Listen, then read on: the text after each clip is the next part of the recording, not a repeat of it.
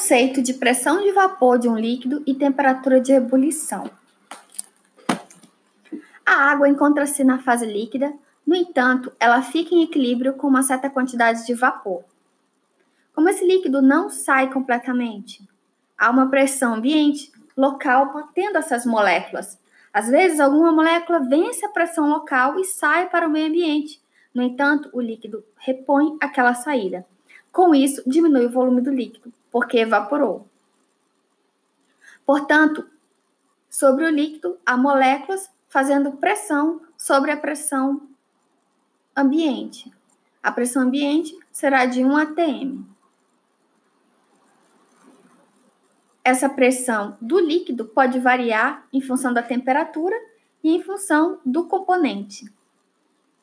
Por exemplo, a água entra em ebulição em 100 graus Celsius e ela vai fazer essa pressão a 100 graus Celsius, enquanto o éter vai fazer a pressão de vapor igual à pressão local, ambiente, 1 atm, somente é, bem antes, com 34 graus Celsius, o éter já começa a volatilizar. Então, o que vem a ser um líquido mais volátil? Entre as moléculas de água, há ligações de hidrogênio, com atração forte, o afastamento é mais dificultado. Entre as moléculas de éter, a força de atração é mais fraca, e por isso tem mais vapor. Se tem mais vapor, consegue vencer a pressão local mais facilmente. Assim, o éter é mais volátil que a água porque tem maior pressão de vapor. Se aquecer, aumenta a quantidade de vapor e aumenta a pressão que o líquido exerce. Quando atinge o ponto de ebulição, o líquido ferve na temperatura em que a pressão de vapor se iguala à pressão local, porque a pressão de ebulição do éter é menor. Se o éter tem uma pressão maior, é a mais fácil de ferver. Precisa de menos temperatura para atingir a volatilidade. Um líquido ferve a uma temperatura em que o líquido atinge a pressão ambiente. Em Curitiba, a água ferve a 97 graus Celsius.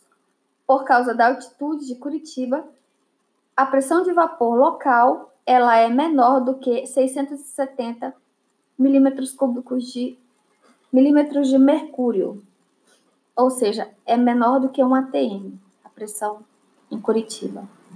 Mas essa diferença é muito pouca. Na panela de pressão, a água vai entrar em ebulição em 110 graus Celsius, uma temperatura maior do que a pressão ambiente.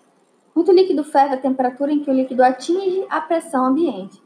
Para o vapor do éter exercer essa pressão, ele precisa estar a 34 graus Celsius e a água precisa estar a 100 graus Celsius. Dentro da panela de pressão, a água atinge temperatura maior que 100 graus Celsius o alimento fica em contato com a água em 100 graus Celsius. Em 110 graus Celsius, na panela de pressão, aumenta a velocidade das reações. Dessa maneira, como aumenta a velocidade das reações, ocorre mais rápido. Então, as propriedades coligativas são propriedades de solução de substância pura. Propriedades coligativas de substância não pura, de solutos não voláteis, volátil, soluto que não evapora na solução. As partículas presentes na superfície de um líquido dificultam a passagem de água. Quando dissolve o soluto não volátil, ele cobre as superfícies, terá menos vapor na superfície, assim a pressão exercida pela solução é mais baixa. Haverá, portanto, menos vapor na superfície a pressão de vapor sempre aumenta. A solução mais concentrada é a que tem mais partículas. A maior concentração de partículas, a pressão de vapor é mais baixa e dificulta a temperatura de ebulição, e por isso a temperatura de ebulição é mais elevada. O que vem a ser o ponto de congelamento? É o ponto de solidificação. Nesse ponto vai ocorrer a aproximação de moléculas. O líquido ele tem as moléculas mais afastadas do que o sólido a água líquida tem moléculas mais afastadas do que a água sólida. Quando diminui a temperatura, diminui o estágio de agitação e aumenta a aproximação. As partículas dificultam a aproximação. Se tiver partículas, concentração nessa solução, para ela entrar em congelamento, as partículas vão dificultar a, a aproximação. Assim, a água numa solução vai congelar a uma temperatura abaixo de zero. As propriedades coligativas são: quanto maior o número de mol de partículas por litro de solução, quilo de solvente, maior a pressão de vapor, menor a temperatura de início de ebulição, maior a temperatura de início de ebulição e menor a temperatura de início de congelamento. Se antes congelava, se aumentar mais ainda a concentração de um líquido, quando esse líquido vai entrar em congelamento, congelação, se antes congelava a um determinado valor, agora vai congelar a uma temperatura menor ainda.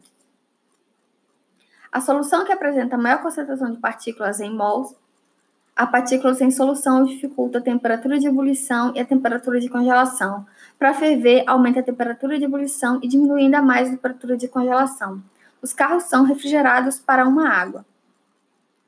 Por isso, sempre tem um nível de água no radiador mas tem como colocar aditivos de radiador, o etileno glicol, um soluto não volátil. O objetivo, aumentar a temperatura de ebulição. Se colocar uma embalagem, começa a ferver a 110 graus Celsius. Duas embalagens, 120 graus Celsius, pois com o aumento da concentração de partículas, a água demora mais para vaporizar. No entanto, quem mora em locais de clima rigoroso, quando passa do líquido para sólido por solidificação, o normal é diminuir o volume, mas a água é uma exceção água líquida para sólido aumenta o volume e pode estourar a tubulação. Por isso se usa também em locais que têm temperatura muito baixa o anticongelante. Efeitos coligativos para solutos não voláteis e de natureza iônica.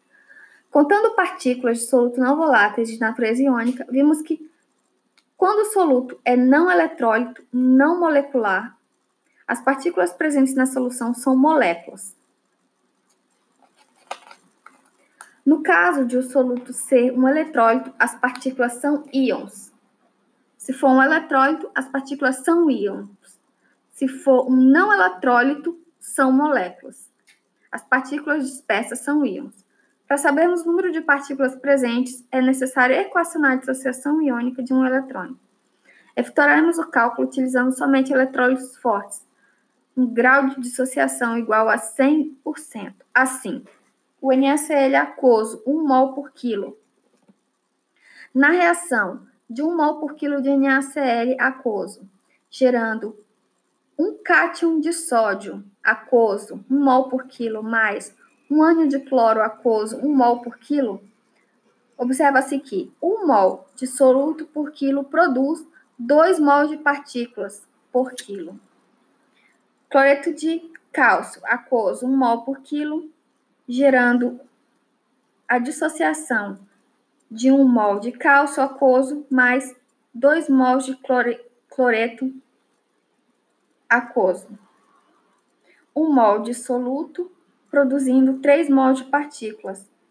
Então, a gente observa aqui há um aumento no número de mol de partículas por partícula número de mol de partículas por quilo quando ocorre essa dissociação ou ionização, na verdade, do eletrólito. Lembrando que os eletrólitos são os íons. Os efeitos coligativos. Ao analisarmos os efeitos coligativos provocados por solutos de natureza molecular, foi possível constatar experimentalmente, experimentalmente que tais efeitos não dependem da natureza do soluto, mas sim do número de partículas do soluto presentes na solução. A seguir, nós vamos ver algumas observações de laboratório. água pura tem a temperatura de ebulição de 0 graus Celsius, temperatura de congelamento de 0 graus Celsius. 1 mol por quilo de glicose entre ebulição a uma temperatura maior, 100,52 graus Celsius, mai, maior do que o da água e uma temperatura de congelamento menor do que o da água, menos 1,86 graus Celsius. O NaCl, 1 mol por quilo, 101,04 graus Celsius, menos 3,72 graus Celsius temperatura de congelamento. Ou seja, a gente percebe que para as substâncias moleculares, é, a temperatura de ebulição e a temperatura de congelação vai aumentar mais em função da quantidade.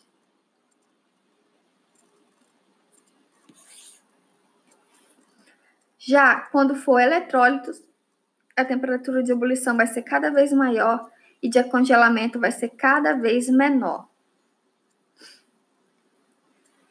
Para entrar em ebulição, esse líquido vai ser mais difícil, vai precisar de uma temperatura maior. E para congelar, é, vai ficar mais difícil para congelar quanto maior a concentração de partículas. Por isso, vai precisar de uma temperatura cada vez mais baixa. Para solutos moleculares, soluções contendo solutos diferentes, mas com a mesma concentração em mols por quilo, apresentam o mesmo efeito coligativo. Então, solutos moleculares. Os solutos podem ser diferentes, mas tiver a mesma concentração em mol por quilo, vai ter o mesmo efeito coligativo. Para solutos iônicos, as soluções contendo solutos diferentes, mas uma mesma concentração em mol por partículas, podem não apresentar os mesmos efeitos coligativos. Então, os solutos moleculares, eles vão ter a mesma concentração, mesmo que sejam diferentes, vão ter os mesmos efeitos coligativos. Solutos iônicos, dependendo de qual íon, ele vai apresentar propriedades coligativas diferentes. As soluções de glicose e sacarose, constituídas por solutos moleculares, ambos de mesma concentração mol por quilo, causaram o mesmo aumento na temperatura do início de ebulição e o mesmo abaixamento da temperatura do início de congelação, ou seja, os mesmos efeitos coligativos. Isso aconteceu porque elas apresentam o mesmo número de partículas de soluto por quilograma de solvente de água. A solução de NaCl, constituída por um soluto iônico, embora tenha a mesma concentração em mol por quilo, em relação à solução 2 e 3, apresentou efeitos coligativos multiplicados por 2 em relação à solução 2 e 3, de mesma concentração em mol por quilo. Isso aconteceu porque ela possui o dobro da concentração de partículas de soluto em relação à solução 2 e 3. A solução de cloreto de cálcio, constituída por um soluto iônico, embora tenha a mesma concentração em mol por quilo em relação às soluções 2 e 3, apresentou efeitos coligativos multiplicados por 3 em relação a 2 e 3 de mesma concentração em mol por quilo. Isso aconteceu porque ela possui um triplo da concentração de partículas do soluto em relação às soluções. Se comparados nas mesmas condições de pressão e temperatura, os efeitos coligativos dependem apenas do número de partículas do soluto não volátil por quilograma de solvente e não da natureza do solvente. É importante saber o que são ácidos de arrênio. São compostos moleculares que em solução aquosa liberam H+, hidroxônio. Nesse caso, a contagem do número de mols de partículas por quilograma de solvente deve considerar a ionização e a força do ácido.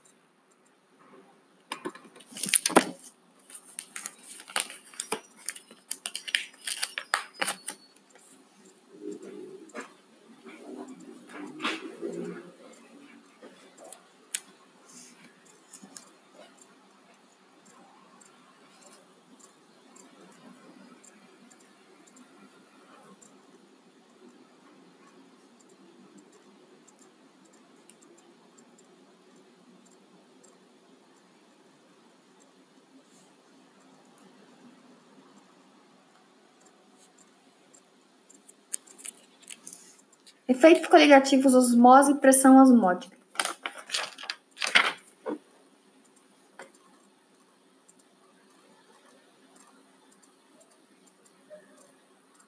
Nós temos então um sistema com uma membrana semipermeável, onde de um lado temos glicose, do outro solvente puro, onde ambos estão com o mesmo nível inicialmente. Com o tempo, a, o nível da glicose vai subir mais do que o nível do solvente puro. Com o passar do tempo, observamos que o nível do solvente puro contido no frasco diminuiu e o nível da solução de glicose presente no outro frasco aumentou. Explicação: a pressão de vapor do solvente puro é maior do que a pressão de vapor da solução. Com consequência, o fluxo de moléculas do solvente puro para a solução através da membrana semipermeável é maior que o fluxo de moléculas do solvente da solução para o solvente puro, ou seja, vai ter um fluxo maior do solvente puro para a solução da membrana semipermeável.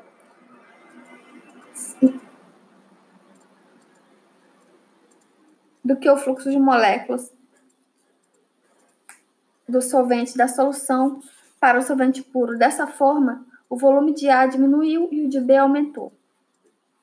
O processo espontâneo que ocorre com a transferência de moléculas do solvente em maior quantidade através de uma membrana semipermeável denomina-se osmose. O sentido da osmose do solvente puro para a solução ou da solução menos concentrada mais diluída para a solução mais concentrada.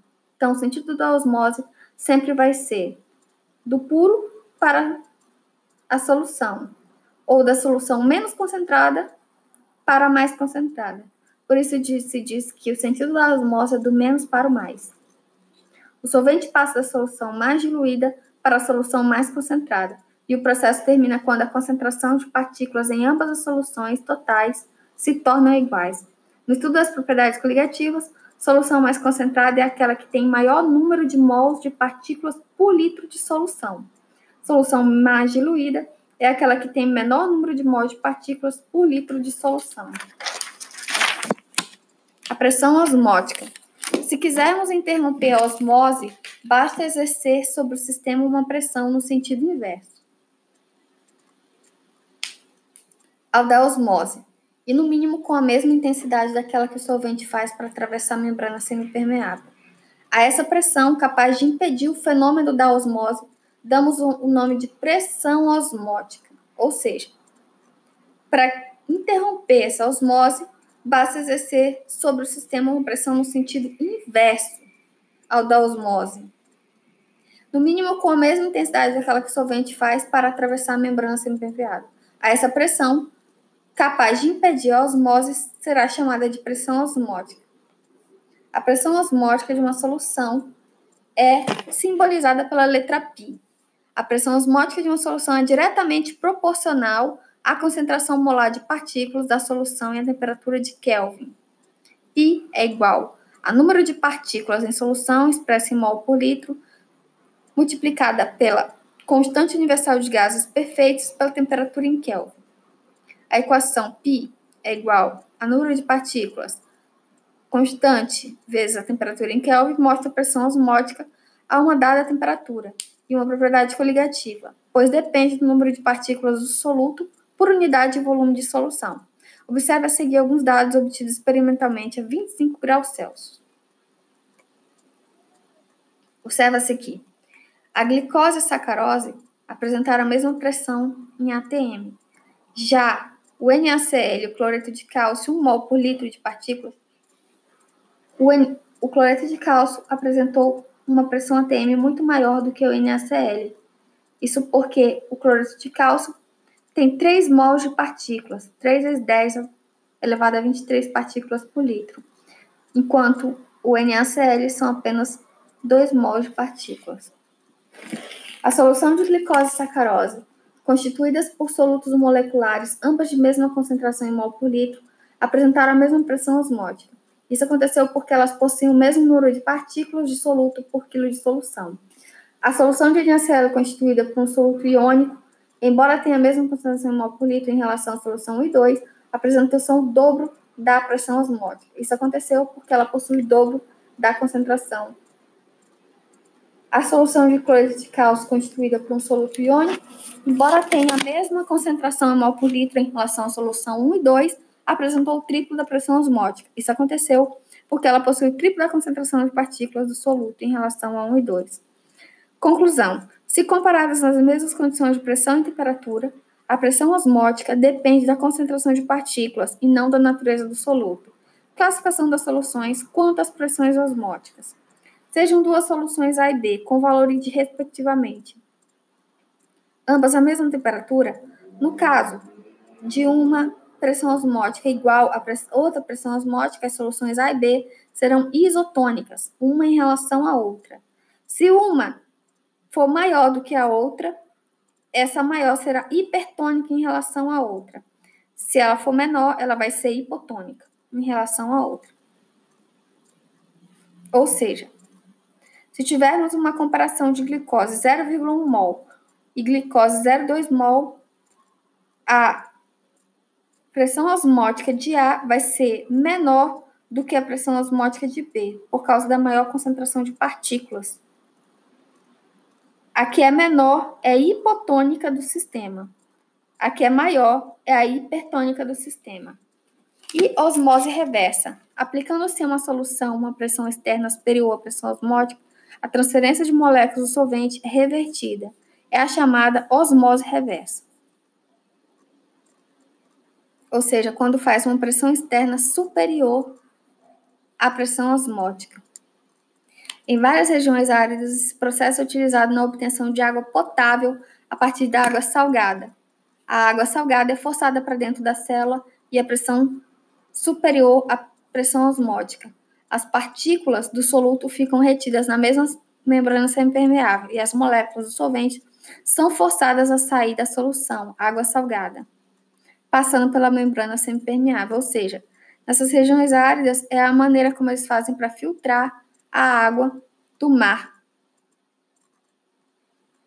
É, obter água potável do mar, aonde a água salgada ela vai ser forçada para dentro de uma célula a uma pressão superior à pressão osmótica.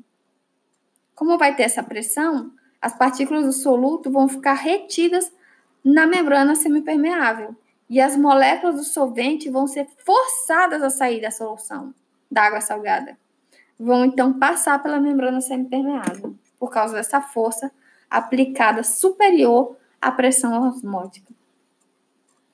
Então, sobre propriedades coligativas de solutos não voláteis e conceito de pressão de vapor de um líquido, temperatura de ebulição, o assunto é esse.